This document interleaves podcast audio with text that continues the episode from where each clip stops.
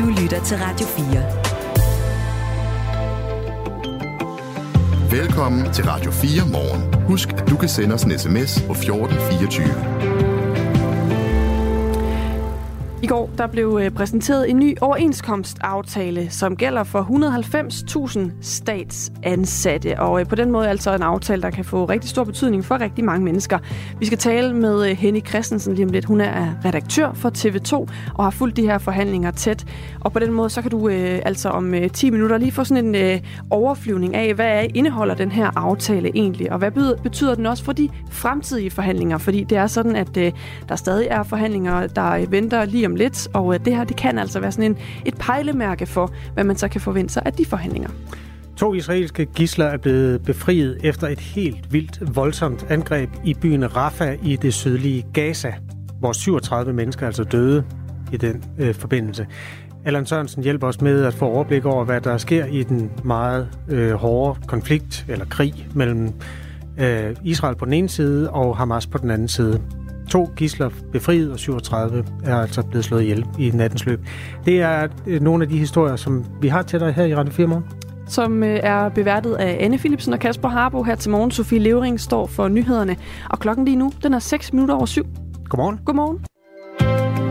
Du lytter til Radio 4. Noget stærkt PFOS-forurenet slam fra Korsør endte for tre år siden hos virksomheden Nordic Waste i Randers. En virksomhed, som jo siden er blevet mest kendt for et stort jordskred, som tror med at forurene vandløb. Et halvt år efter, at de her 22 tons slam var landet i, der ved Nordic Waste, så var det pludselig blevet til ren jord. Altså helt ren jord, ifølge en jordprøve, som Nordic Waste selv udtog og sendte til myndighederne.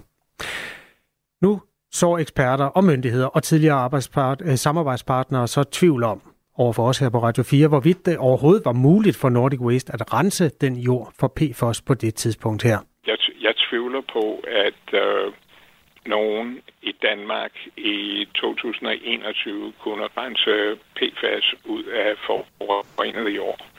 Og, og derfor var øh, standardmetoden, at øh, man simpelthen destruerede ved høj temperatur øh, i et øh, forbrændingsanlæg, ligesom det man har i Nyborg. Det er Philip Grandjean, det her professor i Miljømedicin på Syddansk Universitet og en af landets førende eksperter i PFOS. Tobias Hansen, Bøtkar, journalist her på Radio 4. Godmorgen, Tobias. Godmorgen. Hvis vi lige skal øh, begynde med at fordi PFOS fyldte en masse i mediebilledet for to år siden, og hvis nogen skulle have glemt det i mellemtiden, hvad er det nu PFOS er? Jamen altså helt kort fortalt, så er PFOS et, øh, et meget giftigt og, og forurenende stof. Det er sådan en fluorstof, som øh, både kan være øh, farligt for mennesker og for miljøet. Det er kraftfremkaldende, og det er sådan noget, man meget gerne vil undgå kommer i vandmiljøet for eksempel, fordi det er ekstremt svært at nedbryde. Det var en stor sag, da man opdagede, at der var noget i Korsør, og det er altså havnet ved Nordic Waste. Hvad var det for nogle farlige sager, der kom der i 2021? Jamen altså på det her tidspunkt, altså i øh, 2021, der er Korsør på den anden ende. Det er blevet en, en kæmpestor skandale, at uh, det her PFOS-forurening, det har bredt sig i, uh, i byen. Uh, man finder ud af, at, uh, at borgerne har et, et, et ret højt niveau af PFOS uh, i, uh, i blodet, uh, langt højere end normalt. Og øh, et af de steder, hvor det her PFOS bliver fundet, det er ved en lokal brandskole. Og øh, den her brandskole, de har i, igennem mange år brugt sådan noget brandskum, hvor, øh, hvor der er PFOS i. Og man finder ud af, at øh, det har så spredt sig videre til en mark, der ligger i nærheden, hvor øh, sådan nogle kødkvæg har gået og græsset. Og øh, og øh, hvad hedder det? Det er, øh, jamen det er jo det, der er et stort problem, fordi PFOS er meget farligt. Øh, så Slagelse Kommune, de skal af med det her. De finder, så, øh, de finder et firma, som kommer ud og laver en analyse af PFOS-indholdet i, øh, i grøften ved den her brandskole. Og den her prøve, øh, kan vi se, øh, viser, at grøften den er hammerne forurenet. Der er et indhold af PFOS på, øh, du skal se, 6.100 mikrogram per kilo. Og det kan måske være lidt svært at vide, øh, er det meget eller er det lidt. Øh, en af de eksperter, vi har talt med, siger, at det er et astronomisk højt niveau af PFOS. Mm. Og en anden fortæller, at øh, indholdet af PFOS i den her grøft er 600 gange over Miljøstyrelsens grænse. Så opsummeret, det er meget forurenet i, i den her grøft, så Slagelse Kommune skal jo af med det. De hiver fat i Nordic Waste, og her siger man så ret hurtigt, at jamen, vi kan sagtens tage imod de her øh, i alt 22 ton øh, PFOS-slam. Øh, og øh, det siger Randers Kommune også god for. Så man har en mark, der er forurenet. Man tager nærmest marken og kører den til Randers, øh, eller i hvert fald syd for Randers, hvor Nordic Waste har de her store bunker af forurenet jord. Hvad gjorde Nordic Waste så med det? Altså man tager øh, det, der er i grøften ved den her ah, brandskole. Ja. Okay, Men cool.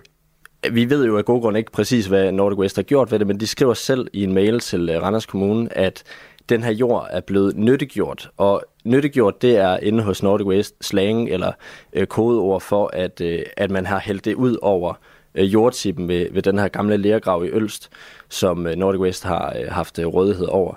Øhm, og En det også... nyttiggørelse, det er, at man lægger det i en bunke. Ja, altså de har haft lov til at, at smide rent og, øh, og let forurenet jord øh, i den her jordtip, ligesom for sådan at genoprette naturen derude. Mm. Og det skriver de til kommunen, at, at, øh, at de har gjort, og det er også det, som Randers Kommune selv konkluderer, da de så øh, over et år senere, øh, altså i efteråret 2022, øh, begynder at interessere sig for, øh, hvad skete der egentlig med det her PFOS-forurenet slam. Og der sender Nordic Waste en øh, jordanalyse tilbage til kommunen. Det er en analyse, de så selv har, øh, har taget. Altså de har selv taget en prøve af jorden for at sendt det ind til, til et firma, som har, øh, har undersøgt jorden. Og nu kan vi se, at jorden er fuldstændig rent. Altså det er gået fra det her indhold på 6.100 mikrogram per kilo i februar 2021 til nu at være på øh, mindre end 0,1 mikrogram i september 2021. Så PFOS'en, det er, det, det, det er forsvundet fra det her jord. Hvad siger eksperter og myndigheder og samarbejdspartnere til det? Jeg tror godt, jeg tør sige, at de er meget skeptiske. Vi kan lige prøve at starte med at høre øh, ham her, Philip Grandjean, som er en af Danmarks førende eksperter inden for PFOS. Det, det lyder som om, at slammet er blandet op med øh, noget jord et andet sted fra. Og øh, vi har også talt med en anden, som hedder Søren Dyreborg. Han er seniorkonsulent i Niras, det her ingeniørfirma. Øhm, og han er en af de mennesker i Danmark, som, øh, som ved mest om sådan nogle praktiske forsøg med at rense PFOS øh, forurenet jord og vand. Og han, øh, altså det er noget, han har arbejdet med siden 2015. Han siger, at han har aldrig hørt om, at Nordic Waste, der er tilbage i 2021, skulle have fundet en løsning på at fjerne øh, PFOS øh, fra jord. Han siger, at jamen, det lyder som om, at man har været meget langt fremme i forhold til resten af branchen, øh, hvis man har formået at rense en så stor mængde jord op. Og som han siger, det ville have været en ret stor nyhed, hvis jeg havde hørt om det. Og, øh, og i forhold til myndigheder, så er der Miljøstyrelsen, de, øh, de skriver i folk, til Folketinget tilbage i december 2021, at på det her tidspunkt, der har hverken øh, de, altså inde i Miljøstyrelsen, eller danske regioner, øh, som har en ret central rolle på det her felt, haft øh, viden om, at der skulle være danske virksomheder, som har brugt det, man kalder jordvask, til at rense øh, PFOS ud af jord. En stor jordbunke er altså på mystisk vis gået fra at have et alarmerende højt indhold til at have et meget lavere indhold af PFOS. Og det er efter den jord, den har været hos Nordic Waste i den sydlige ende af Randers Kommune. Det er en historie, som vores kollega Tobias Hansen Bøtker han er gået i dybden med.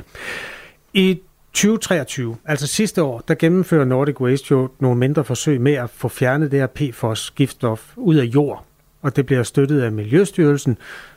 Øh, hvad, hvordan, hvad siger man til det? Hvordan evaluerer man det? Jamen, det, altså, vi ved ikke endnu, hvad, den her, hvad det her forsøg øh, har vist. Det, det finder vi først ud af senere i år, hvor der kommer sådan et resultat øh, fra det. Men altså, det vi kan se ud fra de her dokumenter, vi har fået, det er, at på det her tidspunkt i 2023, hvor man starter med de her forsøg, der starter man faktisk øh, fra bunden med at finde ud af, hvordan skal man opføre sådan et mindre vaskanlæg, som man kalder det, ude hos Nordic Waste, der kan fjerne PFOS fra jord. Og øh, efter det skal man så i gang med at lave nogle, nogle test. Øh, Teknologisk Institut de siger, at øh, de her test, man lavede, det var nogle ret små mængder med PFOS. Øh, slet ikke de mængder, som, øh, som vi kan se Nordwest tog, tog imod der i 2021. Og, øh, og så har vi selvfølgelig også prøvet at, at finde ud af, de virksomheder, som Nordic Waste samarbejder med i de her forsøg, hvad siger de egentlig til det her? Altså havde de en opfattelse af, at Nordic Waste var, øh, havde fået sådan et kæmpe stort gennembrud inden for det her felt?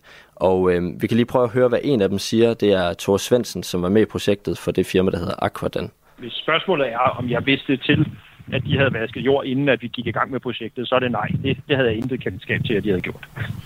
Så der er ikke nogen, der siger det direkte, men alle siger i hvert fald indirekte, at de kan simpelthen ikke forstå, hvordan noget gift, der var der før, det ikke kan måles mere. Og det er så det store spørgsmål, som er, er interessant nu. Hvad siger Nordic Waste til det her? Det er jo et firma, som er blevet gået fra at være ukendt til at være Danmarks kendt, og så i øvrigt under konkurs. Ja, ja, altså selvom de er, gået, eller er taget under konkursbehandling, så har de stadigvæk en presseenhed. Så dem har vi heddet fat i. Øh, de har ikke øh, ønsket at stille op til interviews, men skriver, at øh, nu skal jeg se, de skriver, at den tidligere ledelse i Nordic Waste har desværre ingen kommentar. Øh, jeg har også prøvet at ringe til ham, der var direktør for Nordic Waste på det her tidspunkt. Det er en, der hedder David Peter York. Han henviser alle spørgsmål til øh, ham, der var eller miljøchef på det tidspunkt, som hedder Christian Brun øh, Nielsen, og han svarer ikke. Og øh, vi har stillet en masse forskellige spørgsmål. Øh, vi vil gerne øh, for eksempel vide, hvordan har man behandlet det her øh, jord? Øh, var det bevidst eller ubevidst, at man, øh, altså kan man bevidst eller ubevidst have taget en, en misvisende jordprøve for eksempel? Øh, så der er en hel masse spørgsmål, vi ikke har fået øh, svar på. Godt. Øh, PFOS eller PFAS, vores lytter Alexander, han undrer sig over, at nogle gange så, så er det det ene, og nogle gange så er det det andet. Hvad er det nu forskellen er på PFOS og PFAS? Ja, PF, som jeg har forstået det, så er PFAS den samlede betegnelse, og så er PFOS en af de her fluorstoffer inden for det felt. Okay. Ved vi, hvor det er blevet af? Øh, nej, det gør vi ikke. Øh, men vi ved, at Randers Kommune i, øh, i sidste uge øh, offentliggjorde, at man har fundet PFAS i sådan noget overfladevand ude fra Nordic Waste. Øh, men altså det sted, undskyld, men det sted, hvor, øh, hvor Nordic Waste har dumpet det her jord fra Korsør, øh, der tester man ikke jorden, øh, fordi det ikke er muligt lige nu. Så sådan en helt kort svar, nej, vi ved ikke, øh, hvor det er blevet af. Tak skal du have, Tobias Hansen Pøtker. Selv tak. Og tak til Alexander, der havde skrevet ind, at øh, ja, den der forvirring med FOS og FAS. Klokken er 16 minutter over syv. Det her er Radio 4 morgen.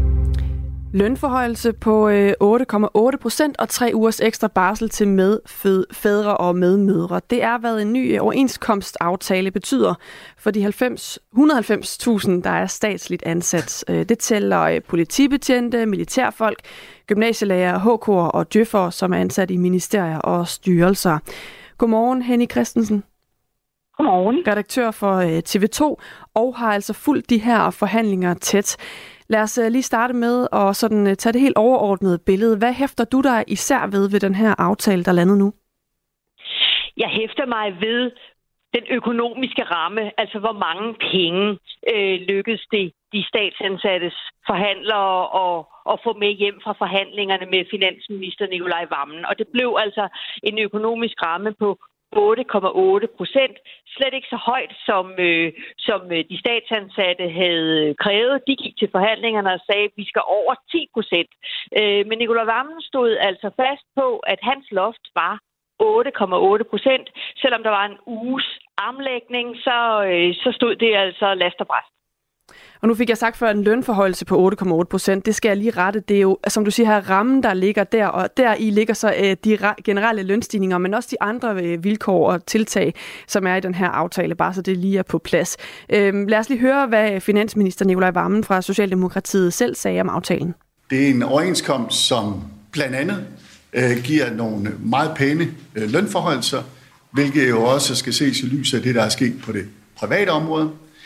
Det er overenskomster, som også er med til at give mere fleksibilitet til vores dygtige medarbejdere, og som også giver nogle bedre vilkår for barsel. Og det er en overenskomst, som også er med til, at vi for første gang afsætter en pulje målrettet de af vores medarbejdere i staten. Det kunne eksempelvis være inden for politiets område, det kunne også være inden for øh, kriminalforsorgen, som har nogle særligt udsatte job, og det er jeg meget glad for. Henny øh, Christensen, hvor god øh, grund har finansministeren til at være glad, som han siger, han er, for den her aftale, der er landet nu? Jamen altså, øh, han har jo fået sit krav igennem om, at øh, man ikke skulle over de her 8,8 procent. Øh, det er, hvad han kalder og forventer vil være en, øh, en ansvarlig øh, aftale, som betyder, at de statsansattes lønudvikling altså ikke spurter foran de privatansatte. Det, det er helt øh, centralt, at, øh, at de statsansatte og de øvrige offentligt ansatte, de ikke spurter, spurter foran. Og så har Nikolaj Vammen jo så også sagt ja til øh, en, øh, en øget fleksibilitet, som altså giver øh, de statsansatte mulighed for på forskellige måder at, at spare op til ekstra øh, frihed. Og det tror jeg også er en ting i overenskomsten, som, øh, som mange statsansatte vil, øh, vil være glade for, øget indflydelse på, hvornår skal jeg arbejde meget, hvornår kan jeg skrue lidt ned for blusset. På øh, pressemødet i går, der lød det sådan til, at alle forhandlingsparterne var enige om, at aftalen her var landet et godt sted. Det er jo sådan noget, hvor man både øh, skal give og tage lidt. Hvad tror du egentlig, øh, dem det handler om, altså øh, medlemmerne, siger til det her? Altså det, der er helt centralt, når der kommer sådan en øh, ny overenskomst øh, på plads, det er om reallønnen, altså det her med, hvor langt strækker pengene, når man står nede i supermarkedet, om den er, er sikret. Og der har vi jo alle sammen oplevet et reallønsfald de seneste år. Her siger man, at der er altså et plus øh, på et par procent, måske helt op til godt 3 procent i den her aftale. Så, øh, så det, så det vil være noget, som vil tælle plus for de øh, øh, statsansatte, når de skal stemme om det her. Og så er der en anden nyskabelse, og det er, at de største lønstigninger, altså den største bid af lønkagen, den gives faktisk allerede her, hvis den bliver stemt hjem aftalen 1. april. Der gives omkring 6% lønhop. Og det vil jo sige, hvis man for eksempel tjener omkring 30.000 er ansat i staten, så vil ens løn stige med omkring 1800 kroner. Det plejer at være sådan, at arbejdsgiverne siger, ah, vi vil godt vente med at, at, at give de største lønstigninger til sidst i perioden. Men den her gang, der falder den største bid altså allerførst. Og øh, Henrik Christensen, nu vi er ved lige præcis det her med lønstigninger. Det er jo altid sådan et af de meget sådan håndgribelige øh, ting, eller i hvert fald noget, mange har nemt ved at forholde sig til, at man, at man får mere i løn. Nu har vi været omkring nogle forskellige procenttal. Øh, finansministeren pointerede også flere gange, at, at der er tale om en stigning i reallønnen på cirka 3,5 procent. Så bare lige for at skære det helt ud i pap, hvor lander de her lønstigninger egentlig hen? Vi talte også før om en ramme, der hed 8,8 procent, så, så kan du hjælpe os her? Ja, altså øh, rammen, de 8,8, det går jo til alle udgifterne, der nu følger med sådan en overenskomst. Alt det, der skal sættes penge af til. Der bliver øh, lige omkring 6% lønhop her øh, 1. april, og så til sidst i perioden, altså når der er gået øh, næsten to år, så er der øh, 1,7 procent øh, stigning i, øh, i udsigt til de statsansatte. Og det er jo altså politibetjente, militærfolk, gymnasielærer, HK og djøffer, ansat i ministerier og styrelser osv., der ligesom er, bliver, øh, kan, kommer til at kunne mærke den her aftale. Men det er jo også sådan, at overenskomsterne for de øh, offentligt ansatte sådan traditionelt bliver forhandlet i tre store runder. Først de statsansatte, så de kommunalt ansatte og til sidst de ansatte i regionerne. Og er nu den første aftale altså så landet, og på den her måde, så, så behøver, begynder vi også at kunne se ind i, hvad venter så for de andre områder. Her til sidst Henrik Christensen, hvad betyder den aftale, der er landet her for dem, der sidder og venter på, at øh, deres overenskomst skal forhandles inden så længe? Det betyder, at nu er den overordnede ramme lagt.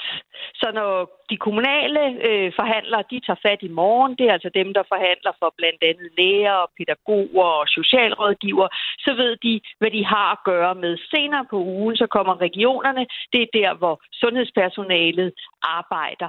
Men de vil jo skrue det sammen på en anden måde, end man har gjort i staten, fordi øh, i, øh, i både kommuner og regioner, der satser man på at sætte beløb af, særlige puljer af til hvert område, sådan at der er nogle penge, hvor pædagoger for eksempel kan sige, her der vil vi altså forhandle os frem til en løsning, som vi synes er lækker, lige præcis for pædagoger og så videre med de andre områder. Så altså, den samlede lønkage, det vil blive ligesom i staten, men man vil skære det ud på en anderledes måde. Tak skal du have, Henning Christensen, der altså er redaktør for TV2 og har fulgt de her overenskomstforhandlinger tæt. Du lytter til Radio 4. Alle voksne danskere kommer til at stå i et organdonorregister, hvis det står til regeringen. Øh, det kunne politikken fortælle om i weekenden her. Man kan altså ikke fremover tilmelde sig som organdonor, men man skal fravælge muligheden, hvis man ikke har lyst til, at ens organer skal have et nyt liv i en anden krop. Øh, det her forslag det er jo mødt med skepsis på den ene side og ros på den anden side. En af dem, der er glad for, at det her øh, ser ud til at blive til virkelighed, det er Anne Dorte Nos Vilslev.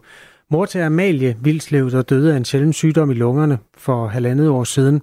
Hun blev kun 21, men hun fik doneret nye lunger inden da, og den betød, at, eller de betød, at Anne Dorte fik to og et halvt år mere med sin datter. Og hun er altså med os nu, Anne Dorte Nos Vilslev. Godmorgen. Godmorgen. Hvorfor, øh, ja det lyder måske dumt, men hvorfor er du glad for det her forslag? Øh, jeg er glad for forslaget, fordi at jeg tænker, at det kan øh, få folk til at tage aktiv stilling. Rigtig mange giver udtryk for, at ja, de har fået tænkt over det her spørgsmål, men de får sig ikke lige meldt til. Og så er der en anden vigtig pointe i det her. Folk er ikke automatisk valgt til. De skal stadigvæk gå ind og bekræfte, at de ønsker at være tilmeldte eller fremmeldte. Så jeg bliver nødt til at stå fast på, at, at folk skal lige passe på med at være helt op på barrikaderne lige fra starten af, fordi man skal stadigvæk gå ind og bekræfte, at man er tilmeldt. Udgangspunktet for regeringens forslag er, at kun godt hver fjerde dansker over 15 har fået registreret sig i donorregisteret, om deres organer må benyttes til donation eller ej. Med regeringens forslag vil det, som nu fremover, være familien, der i den sidste ende skal sige god for donation i de tilfælde, hvor der ikke ligger nogen registrering om, hvorvidt den afdødes organer kan doneres. Og øh, det er den aktuelle anledning til, at jeg taler nu med øh, Anne Dorte Nos Vildslev. Øh, hvis datter Amalie blev kendt øh, gennem sin Instagram-profil og en TV2-dokumentar, Amalie skal dø, hvor hun talte meget åbent om døden.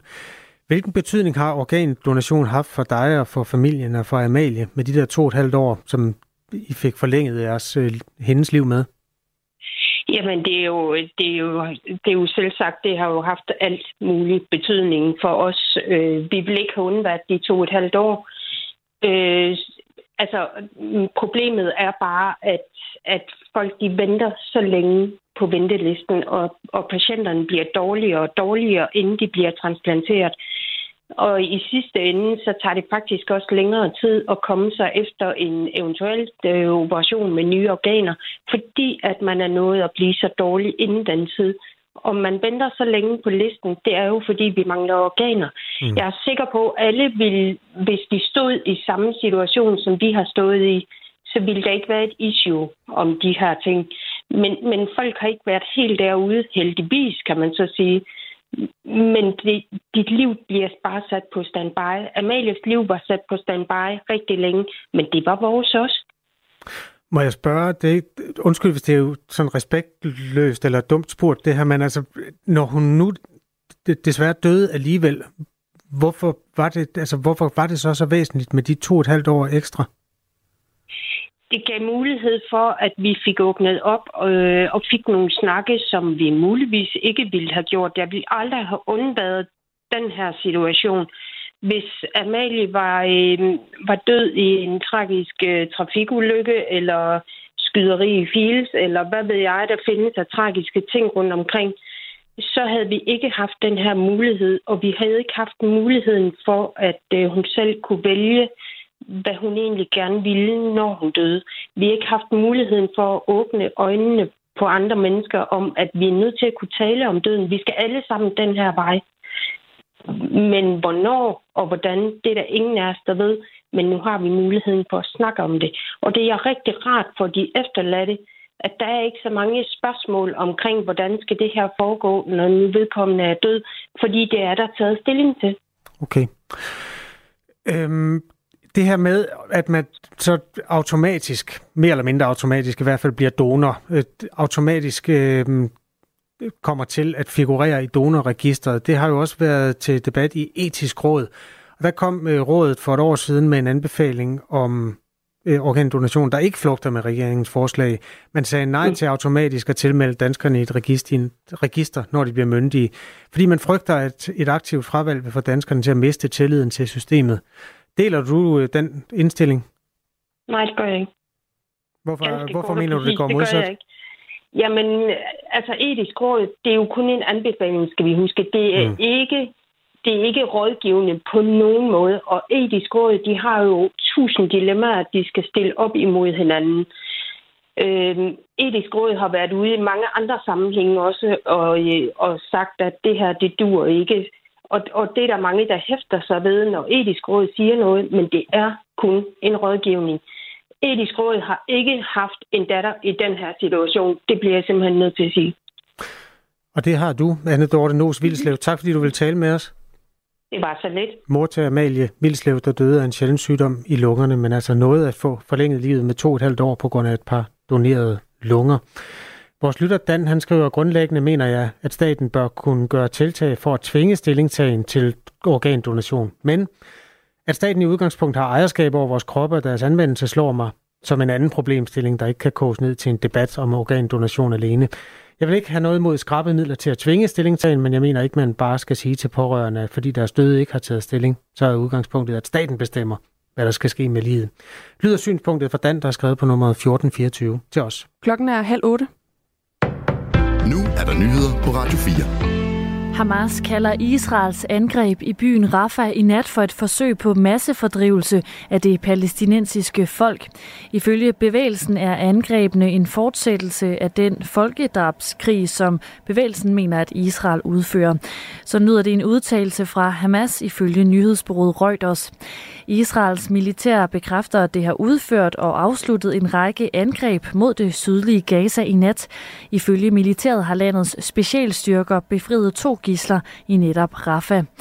Ifølge de lokale sundhedsmyndigheder i Gaza, som er kontrolleret af Hamas, meldes 37 personer dræbt og mange kvæstet som følge af angrebene. Skatteminister Jeppe Brugs erkender, at der var for mange fejl i de ejendomsvurderinger, som i september blev gjort tilgængelige for boligejerne. Det siger han i et interview med Berlingske. Ministeren fortæller, at han var klar over, at der lå en kæmpe opgave i at implementere et nyt boligskattesystem og et nyt vurderingssystem, da han overtog skatteministerposten i februar 2022. Alligevel kommer omfanget af fejl og uforudsete problemer bag på ham. I efteråret måtte Vurderingsstyrelsen ændre i ca. 100.000 af de forløbige ejendomsvurderinger.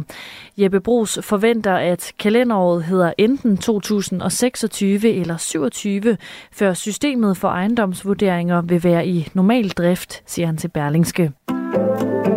Ejeren af det konkursramte Vigård Studeri, John Byralsen, nægter at have mishandlet sine heste.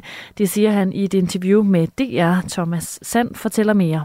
John Byrjalsen kritiserer medierne for kritikløst at have videregivet dyreaktivisters påstande. Byrjalsen forklarer, at de fleste billeder, der florerer af hans heste, er taget i studeriets sygestal. Alle dem, der har været hos mig, ved, at jeg er meget dygtig til at håndtere heste og til at arbejde med dem, siger han til DR. I sommeren 2023 blev en række billeder af heste fra Viegård Studeri lagt op på de sociale medier af en af studeriets ansatte.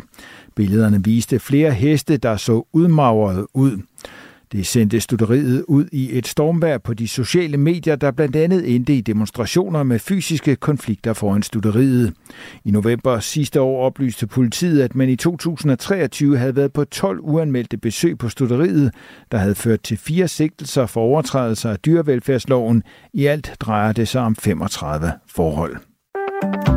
Aldrig før har så mange unge danskere mellem 20 og 34 år modtaget førtidspension.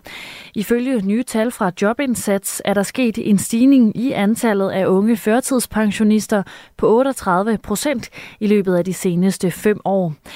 Tallene er bekymrende, lyder det fra Mads Mobjerg Røgmert, der er cheføkonom i Danica Pension. Når man først er kommet på førtidspension, er sandsynligheden for at komme tilbage på arbejdsmarkedet ganske lille, siger han. Irak og USA har indledt forhandlinger om en gradvis tilbagetrækning af amerikanske styrker i Irak. Det fortæller en talsperson for det irakiske militær. Forhandlingerne begyndte allerede 1. januar, men blev afbrudt, da tre amerikanske soldater blev dræbt i et angreb i Jordan. Ifølge USA blev angrebet her udført af iransk støttede militser i både Syrien og Irak. Det anslås, at der i øjeblikket er omkring 2.500 amerikanske soldater tilbage i Irak. Overskyet vejr med udbredt regn, slud eller sne. Temperaturer mellem frysepunktet og op til 7 graders varme. Det her er Radio 4 morgen. Husk, at du kan sende os en sms på 1424. Mindst 37 mennesker døde i forbindelse med det angreb, som det israelske militær i nat udførte i byen Rafah i det sydlige Gaza. Målet var at befri to israelske gisler, og det lykkedes, oplyser Israels militær. Men altså med store omkostninger. Det er sundhedsmyndighederne i Gaza, som er styret af Hamas politiske gren, som har offentliggjort det her dødstal, 37 mennesker. Allan Sørensen er Mellemøsten-korrespondent for det Kristelige Dagblad. Godmorgen. Godmorgen. Hvorfor vælger Israel at bombe i den sydlige ende af Gaza?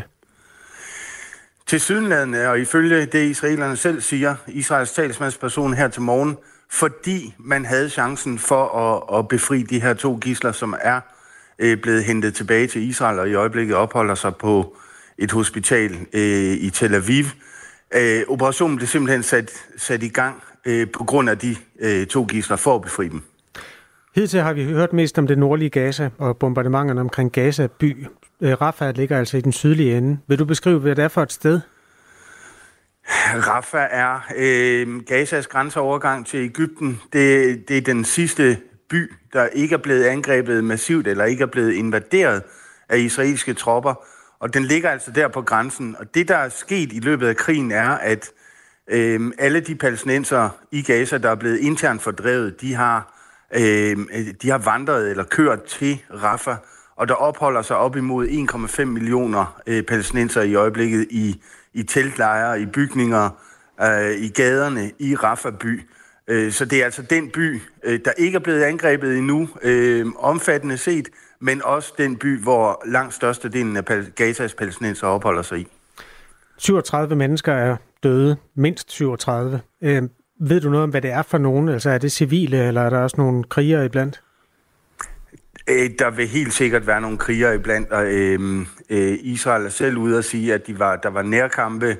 Øh, de dræbte øh, tre, øh, tre Hamas-medlemmer, der øh, stod vagt ved de her øhm, øh, øh, gisler, øh, som blev befriet, og dem dræbte israelerne, altså de tre øh, Hamas-medlemmer. Hvad der derefter skete, øh, da Israel også satte et bombardement i gang, et temmelig massivt bombardement i gang, for at få øh, gislerne ud, og for at øh, soldaterne kunne trække sig sikkert ud igen, ja, der kom det også til ildkampe, og der blev der altså bombet massivt. Vi ved ikke, hvem der er blandt de døde, men de dødstal, jeg hører hernede øh, som fra Gaza, de er helt op i, i, i, øh, i øh, omkring 100 øh, dræbte. Det er det, jeg hører fra Gaza. Jeg ved selvfølgelig ikke, om det, øh, det er ikke verificeret. Jeg kan ikke sige, at det er korrekt. Men øh, altså et, et hæftigt stigende dødstal efter det her angreb i, i, i nat. Lokale indbyggere fortæller til nyhedsbyrået Reuters, at to moskéer og adskillige huse blev ramt i de her angreb, der blev udført både med fly, kampvogne og krigsskibe. Har man en debat internt i Israel om, hvor mange menneskeliv man kan retfærdiggøre, at øh, der går tabt, når man befrier to gisler? Altså for at sige det ærligt, ikke på en morgen som, som den her, der, der, øhm, øhm, der er det med glæde, at man tager imod øh, to øh, gisler, der er blevet befriet, og det er det, der er fokus på i Israel. Der er ikke en debat på sådan en morgen her i israelske medier om, øh, hvorvidt det kan retfærdiggøres og, og dræbe øh, adskillige palæstinenser for at få øh, to gisler befriet. Den, altså den side af debatten, som vi selvfølgelig har øh, uden for Israel, øh, i Danmark og andre europæiske lande, også i USA, som lægger pres på Israel i øjeblikket, den er næsten ikke eksisterende i, i Israel. Og specielt sådan en morgen her, hvor øh, israelerne, det er, det er faktisk kun anden gang, at israelerne siden den 7. oktober øh, formår at få øh, befriet to øh, gisler, der blev tidligere befriet et, et enkelt kvindeligt gissel i live, og nu de to her. Øh, så det hører til sjældenhederne, at det lykkes for Israel øh, med sådan en operation. I går aftes talte den amerikanske præsident Joe Biden med Israels premierminister Benjamin Netanyahu, hvor, ben, hvor Joe Biden gjorde det klart, at Israel ikke bør skride til en militær operation i Rafah uden en plan for at sikre beskyttelse af de der mange flygtninge, over en million flygtninge i byen og området omkring den. En højtstående embedsmand siger til Reuters, at USA ser kravet om beskyttelse af civile som en klar hånd, forhåndsbetingelse for, at man laver en operation. Få timer senere angriber Israel altså Rafah alligevel. Og hvad fortæller det her? Jeg, jeg tror, øh, både Israel og USA ser øh, altså i øjenhøjde, at det her ikke er en massiv israelsk operation i, i Gaza, altså hvor man, eller i Rafah, hvor man går ind og, og, øh, og også flytter soldater ind i byen. Øh, det er en såkaldt ind- og ud-operation, øhm, øh, altså hvor israelerne allerede er ude igen. Så det er ikke den her invasion, som amerikanerne de advarer imod. Og jeg tror, øh, Øh, og det er også, hvad, hvad de israelske analytikere siger her til morgen, at øh, amerikanerne selvfølgelig har givet grønt lys til en, en operation, hvor, hvor gisler kan befries. Men det er så ikke det samme som at give grønt lys til en, til en omfattende invasion af, af Rafah-området. I hvert fald ikke så længe, at, øh, at der stadigvæk opholder sig øh, mere end en million øh, civile i, i øh, selve Rafah-by. Hvordan ser det ud med antallet af gisler nu? Altså, der var nogle stykker, der blev frigivet af Hamas, og så har man altså ved to forskellige lejligheder lykkes med at befri først en, og så siden to. Og så er der en masse mennesker, hvis øh, skæbne man ikke kender. Ved du noget om, hvor mange gisler, der stadig sidder fanget rundt omkring, øh, fanget af Hamas? Ja, der er 134 øh, tilbage. Øh, hvor mange af dem, der er døde, det ved vi ikke helt præcis, men øh, i hvert fald er, er 31 af dem, måske endda flere, døde. Så det anslås, at der i øjeblikket, ud af de 134, der er der omkring 100, øh, der stadigvæk er i live. Hvordan ved man, at de 31 er døde? Det er noget, israelerne har øh, informeret familierne om, fordi de angiveligt har efterretningsoplysninger om enten set billeder eller øh, fået beviser nok, DNA-prøver og den slags, på, at, altså, så de ved, at de her gisler, øh, hvor familierne har fået besked, at de ikke er i live længere. Kan det også være sket, at de er døde i nogle af de israelske bombardementer? Det, det afviser Israel ikke, og der er undersøgelser i gang, og der er nogle af gislerne, hvor Israel har været ude at sige, at med, med størst sandsynlighed er de blevet ramt af et israelsk bombardement. I andre tilfælde har israelerne øh, været tæt på, altså et, øh, de israelske soldater er trængt ind øh, på steder i byer, øh, hvor nogle af gislerne er blevet, øh, eller har været opbevaret, og de er så ifølge Israel øh, blevet dræbt, øh, altså for ikke at, at blive, øh, altså for at man ikke får skabt en situation, hvor de bliver øh, befriet, altså hvor Hamas har dræbt dem, inden de selv øh, forsøgte at stikke af. Øh, så der er de to forskellige versioner. Israel tager ansvar for øh, nogle af, af de døde gisler, men ikke alle sammen. Jeg taler med Allan Sørensen fra Kristelig Dagblad. Natten til i dag har Israel udført flere angreb mod Rafah i den sydlige ende af Gaza. Den første melding om dette kom fra hjælpeorganisationen Palæstinensisk Røde Halvmåne omkring klokken halv to i nat dansk tid. Voldsomme angreb og efterfølgende altså meldinger om dødstal mellem 37 og nogle steder op mod 100, som er døde i de angreb her. Øh, til sidst, Allan Sørensen, hvad er det, der er missionen for Israel ved at angribe i Rafah? Altså udover, at man gerne vil have øh, så mange gisler som muligt ud i live? Det er, at øh, Israel ser Rafah som det eneste og det sidste sted, hvor man, hvor man stadigvæk ikke har opereret massivt øh, med hæren. Øh, og det vil sige, at Hamas stadigvæk i Rafah-området er intakt. Israel taler om fire brigader, altså fire Hamas-brigader, øh, som man stadigvæk ikke har destrueret, og det er det, øh, eller det er en af årsagerne til, at, at premierminister Netanyahu han stadigvæk siger, at Israel vil øh, i sidste ende operere i Rafah-området for at, at, at pille de her sidste fire Hamas-brigader fra hinanden. Øh, og der er så øh, oven i det, det internationale pres, både fra Ægypten, som ligger lige over på den anden side af grænsen, og fra USA om ikke at gøre det, altså ikke operere militært i Rafah, så længe øh, de mange øh, civile stadigvæk opholder sig der. Tak skal du have, Allan Sørensen. Det var så lidt. Klokken er 7.43. Det her er Radio 4 morgen. Katrine Abrahamsen, hvad er din første indtryk af Frank Ocean? Kærlighed ved første lyt? Fuldstændig. I portrætalbum bruger Anders Bøtter musikken til at vise nye sider af sine gæster. Når jeg kigger tilbage på de her billeder, ser jeg super glad ud, men jeg kæmper virkelig med nogle indre demons. jeg starter op på antidepressiver, for altså også på et tidspunkt benzodiazepiner, fordi jeg ikke sov i 10 dage. Jeg synes, det var svært at være ude. Og så hørte jeg bare albummet der fra A til B, når jeg var. Og det var det samme, jeg hørte, hver gang jeg så var ude. Og det var sådan en styrkende oplevelse. Lyt til Portrætalbum i Radio 4's app, eller der, hvor du lytter til podcast. Det her musik, det betyder meget for dig, Katrine. Ej, men jeg, jeg er bare på røven over det her album. Der findes en øh, effektiv behandling, der viser gode resultater for patienter, der har knoglemavskræft men det er ikke en behandling, man kan få i Danmark. Det er øh, Medicinrådet, der har den afgørende stemme i forhold til, hvad for nogle nye lægemidler, der skal være øh, mulige standardbehandlinger på landets sygehuse. Og Medicinrådet anbefaler altså ikke den her behandling, blandt andet fordi det er for dyrt. Det får øh, flere patienter til at undersøge muligheden for i stedet at få behandlingen i udlandet.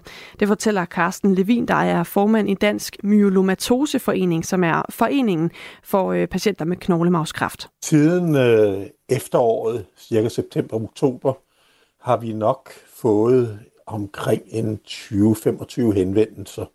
Øh, og øh, antallet er stigende. For tiden går der næsten ikke en uge, uden at der er en, der ringer og spørger, hvor kan man købe behandlingen, og hvordan gør man? Og en af dem, der har undersøgt muligheden for at få den her behandling i udlandet, det er dig, Lars Stjernes. Godmorgen. Godmorgen. 64 år gammel, har haft knoglemavskræft de sidste fem år, og øh, du ville altså tage imod den her behandling, som vi taler om her til morgen, uden at tøve, hvis den var tilgængelig herhjemme. Men det er den ikke. Den er kun tilgængelig i udlandet. Jeg ved, du har undersøgt øh, mulighederne for så at få den i udlandet. Hvad er du kommet frem til? Jamen, øh, jeg øh, kontaktede tre øh, hospitaler i Tyskland for at finde ud af, hvad er prisen på sådan noget der, og det ligger altså på øh, 3,7 millioner kroner, øh, hvis man selv skal betale det hele. Øhm, og øh, jeg har så undersøgt med forsikringen, om den kunne dække noget af det. Jeg har faktisk talt med to forsikringsselskaber, og det ene af dem, de kan slet ikke. De siger, at det kræver, at øh, behandlingen er hvad kan man sige, dækket af sygesikringen i Danmark, og det er den jo lige præcis ikke. Eller det andet selskab vil så dække op til 200.000 kroner, og der er jo stadigvæk meget, meget langt op til 3,7 millioner. Øh, så, så det sammen med, at øh, kan man sige, usikkerheden omkring, om det overhovedet virker på mig, det ved jeg, det er jo ikke nogen garanti for, øh, eller hvor længe det virker.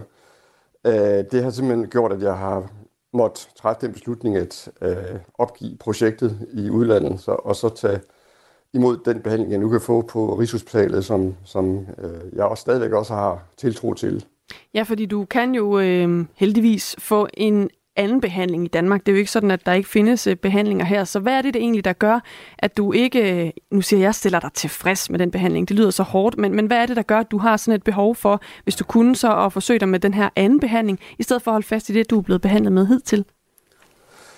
Jamen, det er simpelthen øh, det er lidt teknisk, men altså, det viser sig, at den behandling, jeg er i gang med nu, og som jeg er faktisk på vej over i en anden en, fordi den, jeg er i gang med nu, den er begyndt at holde op med at virke.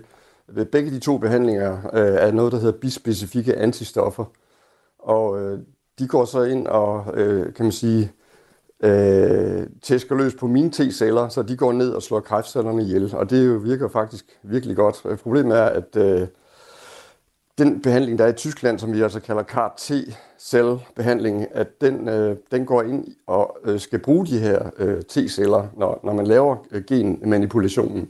Og hvis man har været igennem øh, en eller flere runder med de bispecifikke antistoffer, så, kan en, så risikerer man altså, at altså ens T-celler de er for ødelagt til, at, øh, at man kan bruge dem øh, til den her genmanipulation. Øh, og det vil sige, at øh, jeg risikerer, at muligheden for at få CAR-T-behandling, når den en dag måtte blive øh, mulig i Danmark, øh, øh, det, det, de, de chancer er, er måske ret små. Altså. Og det er altså, CAR-T, det er det, den hedder, den her behandling, vi taler om, altså som øh, Medicinrådet har vurderet, at øh, man ikke skal tilbyde patienter i Danmark, som det ser ud lige nu. Øh, men bare helt øh, kort her, øh, Lars Stjernes, øh, vil det sige, at den behandling, du får i Danmark i dag, altså har den en effekt for dig også? Ja, det har den heldigvis. Øh, Altså, jeg har været på øh, et bispecifikt antistof her et år nu, og det har virket utrolig godt på mig. Øh, det har slået sygdommen helt ned, og øh, jeg øh, har stort set ikke haft nogen øh, bivirkninger. Problemet er, at nu begynder den allerede at holde op med at virke, mm. og, øh, og, og min sygdom er stigende igen, og det betyder, at jeg skal over på noget andet, og heldigvis har Rigshospitalet noget i støbeskeen, øh, et, et andet bispecifikt antistof, som... Øh, som øh, altså, jeg kan få sådan, sådan et forsøg. Det er altså ikke noget, der er standardbehandling. Og det er jeg rigtig taknemmelig for selvfølgelig, at der stadigvæk er noget til mig, men, men, men lignende er ved at være løbet ud, kan man sige. Ikke? Altså, fordi det her det er altså min øh, femte øh, behandling, som jeg skal i gang med nu, ikke? og det betyder, at jeg er ved at have opbrugt alle de standardsbehandlinger, der findes i Danmark. Og derfor er jeg også meget interesseret i, at KRT bliver mulig her i Danmark, det er klart. Det er altså øh, i løbet af de sidste fem år. Du har været igennem fem forskellige typer af behandlinger, Lars Stjernes, øh, som altså er øh, en af de mennesker, der, der har knoglemavskræft, og som derfor ser øh, langt efter den her CAR-T-behandling. Og lad os bare lige tage nogle ord på, hvad det er for en type behandling, som man altså kan bruge øh, til patienter, der har knoglemavskræft i udlandet, men man kan ikke få den i Danmark, sådan som det er i dag. Det er en ny og avanceret behandling, hvor man tager nogle bestemte celler ud af patientens krop, ændrer på dem, øh, modificerer dem og sætter dem ind i kroppen igen, og så kan de ligesom bruges til at bekæmpe kræften i knoglemagen. Og det er en ret effektiv behandling. Faktisk så øh, responderer op mod 98 procent af patienterne på behandlingen, fortæller Ulf Christian Frølund, som er ledende overlæge ved hematologisk afdeling på Sjællands Universitetshospital. Altså hvis det ikke koster noget, så vil vi starte i morgen. Så ud fra en sundhedsfaglig vurdering, så er det her en, en rigtig god behandling og der er rigtig gode responsrater, og der er nogle opfølgende data, der også viser, at der går længere tid for, at man får tilbagefald til sygdom, hvis man giver det her i en modsætning til standardbehandlinger. Så ja, fra et sundhedsfagligt synspunkt er det her en rigtig god behandling. Men det koster også noget, og den der opgave med at opveje pris mod effekt, den ligger et andet sted end hos mig. Lars Stjernes, vi hører her Ulf Christian Frølund sige, at øh, der er altså øh, studier, der viser, at 98 procent af patienterne responderer på den her behandling. Når du hører det, hvad tænker du så om, at du ikke har adgang til behandlingen herhjemme? Jamen, det er jo super ærgerligt, det må jeg bare sige. Ikke? Altså, det er jo netop derfor, at jeg også er så interesseret i den og har undersøgt det så grundigt, fordi jeg har hørt om de her rigtig, rigtig gode lovende resultater. Øh, så, så det ville jo være fantastisk, hvis øh, vi kunne få den tilbud. Og så skal man også lige tage med, når man, når man vurderer pris øh, i forhold til øh, effekt, at øh, det her det er jo en engangsbehandling. Altså, så vil sige, Øh, Øh, alle os myelomatospatienter, vi kommer jo på vores hospitaler øh, flere gange om måneden for at få målt øh, blod og, og snakke med lægen og, og, og få vores behandling. Øh, og, og mange har også svækket immunforsvar, som man skal indlægges og have antibiotika osv., så, videre. så vi, vi lægger jo sådan set en ret øh, stor belastning på sygehusvæsenet, hvis man kunne øh, se for sig, at den her KT, det er sådan en engangsbehandling, og så kunne man holde sig væk fra hospitalerne i flere år, som altså, man har set hos rigtig mange øh, patienter, der har fået den behandling i udlandet, så, så ville det jo også være en stor besparelse for hospitalerne. Øh, Ulf Christian Frølund, som vi lige hørte fra her, han er formand for fagudvalget for knoglemavskræft under Medicinerådet, og de kigger på den sundhedsfaglige effekt af behandlingerne mod knoglemavskræft. Og øh, fagudvalget har konkluderet, baseret på de data, man har på nuværende tidspunkt, at den her CAR-T-behandling er anbefalesværdig. De har konkluderet, at øh, behandlingen har en bivirkningsprofil, der var håndterbar, og ikke så voldsom som hvis man for eksempel får højdosis kemoterapi, som en del af de her patienter ellers øh, kan få. De har også konkluderet, at effekten af behandlingen er væsentligt bedre end det, der hidtil har været muligt for den her patientgruppe, der altså har knoglemavskræft. Og så øh, lægger de også vægt på, at det er en engangsbehandling, i modsætning til øh, mange af de andre behandlingsformer, man i dag øh, behandler patienterne med. Medicinrådet vurderer, at øh, CAR-T-behandlingen udskyder tiden til sygdomsprogressionen, og at det øger patienternes overlevelse sammenlignet med nuværende standardbehandlinger. Men samtidig så er det altså ikke en behandling, som Medicinrådet øh, har sagt god for kan blive brugt i Danmark. Formanden for Medicinrådet hedder Jørgen Søler Christensen, og han siger i et skriftligt svar til os her på Radio 4, at de har vurderet, at dokumentationen for KRT-behandlingens effekt er for spinkel, og at prisen er sat for højt. Lars Stjernes, i sin essens så handler det her jo også om, øh, hvor mange penge kan vi bruge på at behandle mennesker i øh, Danmark. De her penge skal jo også komme et sted fra.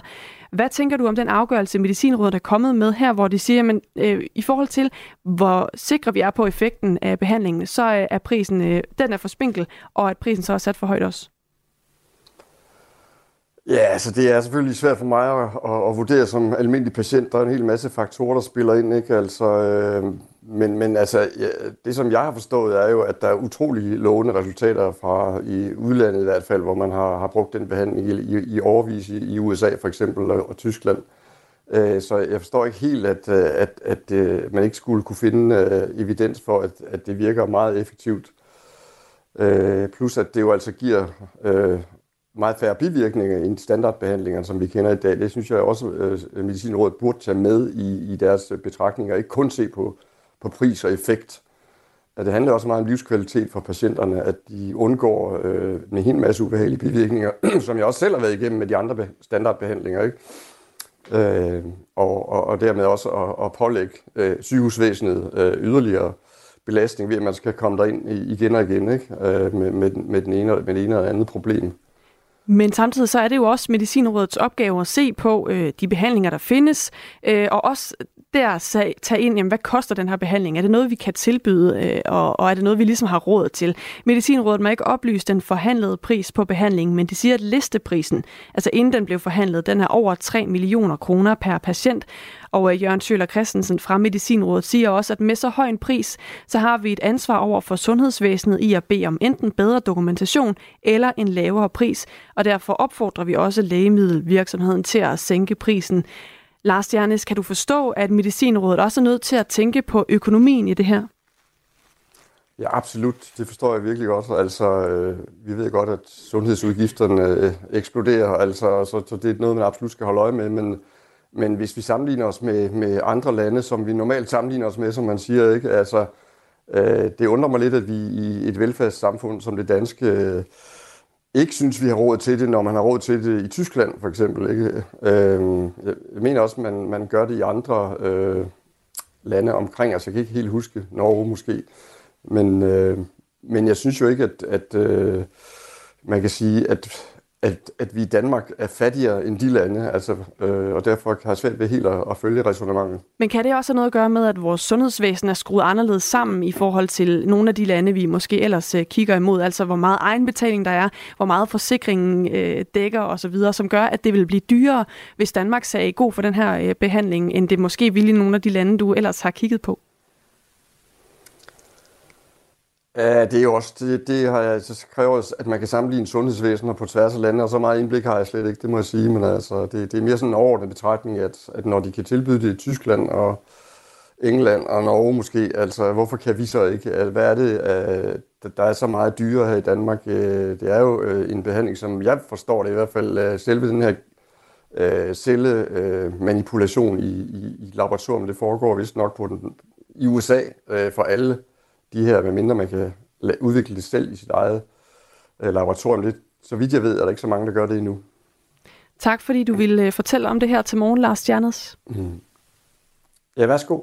Som altså, ja, men uh, tak for det, som altså uh, har knoglemavskræfter haft det de sidste fem år, og derfor også har været meget interesseret i den her uh, behandlingsform, som altså hedder CAR-T.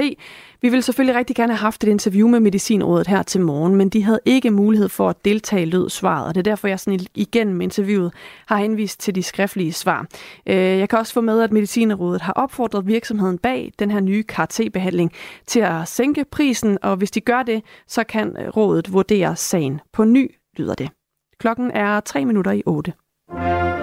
Mirko, tror du, jeg på de næste 55 minutter kan blive omvendt til at blive sådan en, en rigtig swifty, ligesom dig? Jeg tror ikke, vi har brug for 55 minutter. Only in America er Danmarks eneste program dedikeret udelukkende til amerikansk kultur. Er det nu, at vi sætter Crimea River på? Ja, det tror jeg ikke, vi skal gøre, fordi... Øh... Er den sang blevet cancelled, eller hvad? Hver uge opdaterer Frederik Dirk Gottlieb og Mirko Reimer Elster, der på det vigtigste, vildeste og mest vanvittige fra Guds eget land. Det tror jeg, det, det tror, det kommer til at ske. altså, jeg tror, at Justin Timberlake er blevet toxic. Lyt til Only in America i Radio 4's app, eller der, hvor du lytter til podcast. Radio 4 ikke så forudsigelig. Noget af det vilde, der sker i USA i år, er jo, at man til november formentlig skal vælge mellem Joe Biden eller Donald Trump som amerikansk præsident de følgende fire år. For nogle er det jo et valg mellem to lidt underlige dinosaurer. Men for den tidligere udenrigsminister her i Danmark, Måns Lykketoft, så er det simpelthen øh, et valg mellem himmel og helvede. Og helvede, det er Donald Trump, hvis man spørger Måns Lykketoft. Han synes, det er skræmmende og en katastrofe på alle måder. Han frygter for det første, at konfrontationerne mellem den vestlige verden og Kina bliver meget værre, hvis Trump bliver præsident. NATO kan gå i opløsning. Ukraine bliver foræret til Rusland. Klimakampen går i stå, osv. osv. Øh, vi skal faktisk tale med Måns Lykketoft om 45 minutter her i Radio 4 morgen. Og når han nu er så fast i kødet i forhold til, at Donald Trump bare ikke må blive præsident i USA, så vil jeg da gerne invitere dig, der hører Radio 4 morgen, der ser anderledes på det, til at skrive en sms til os med synspunkter for, hvorfor det vil være en god idé at få Donald Trump til øh, magten i USA. Han har jo en, et, et helt anderledes billede på, hvordan verden skal være, og også hvordan USA skal være. Og det er fuldstændig legitimt at have en holdning til, om ja, hvem der skal vælges som præsident i USA, fordi det også har stor betydning for os her i Danmark. Hvis du har lyst til at skrive til os på nummer 1424 med gode argumenter for, at Donald Trump skal være præsident i USA, så skal vi nok tage dem med i en lille pose med hen til det interview med Måns Lykke Toft om cirka tre kvarter. Nummeret hen, det er 1424. Om cirka øh, sådan 5-7 minutter, der skal vi øh, se nærmere på historien om, at tonsvis af PFOS-forurening fra Korsør endte hos virksomheden Nordic Waste i Randers i 2021. På, mange, eller på få måneder så blev de her mange tons jord gjort til ren jord, viser en jordprøve, som Nordic Waste udtog og sendte til myndighederne. Men øh, på det tidspunkt, der var der ifølge Miljøstyrelsen ingen i Danmark, der kunne fjerne PFOS fra jord, og først to år senere blev Nordic Waste en del af et øh, forsøg, der skulle finde en metode til at fjerne PFOS i jorden. Vi skal tale om det med Rosa Lykke Yde, der er fra SF i Randers Kommune. Klokken er 8. Du har lyttet til en podcast fra Radio 4. Find flere episoder i vores app, eller der, hvor du lytter til podcast.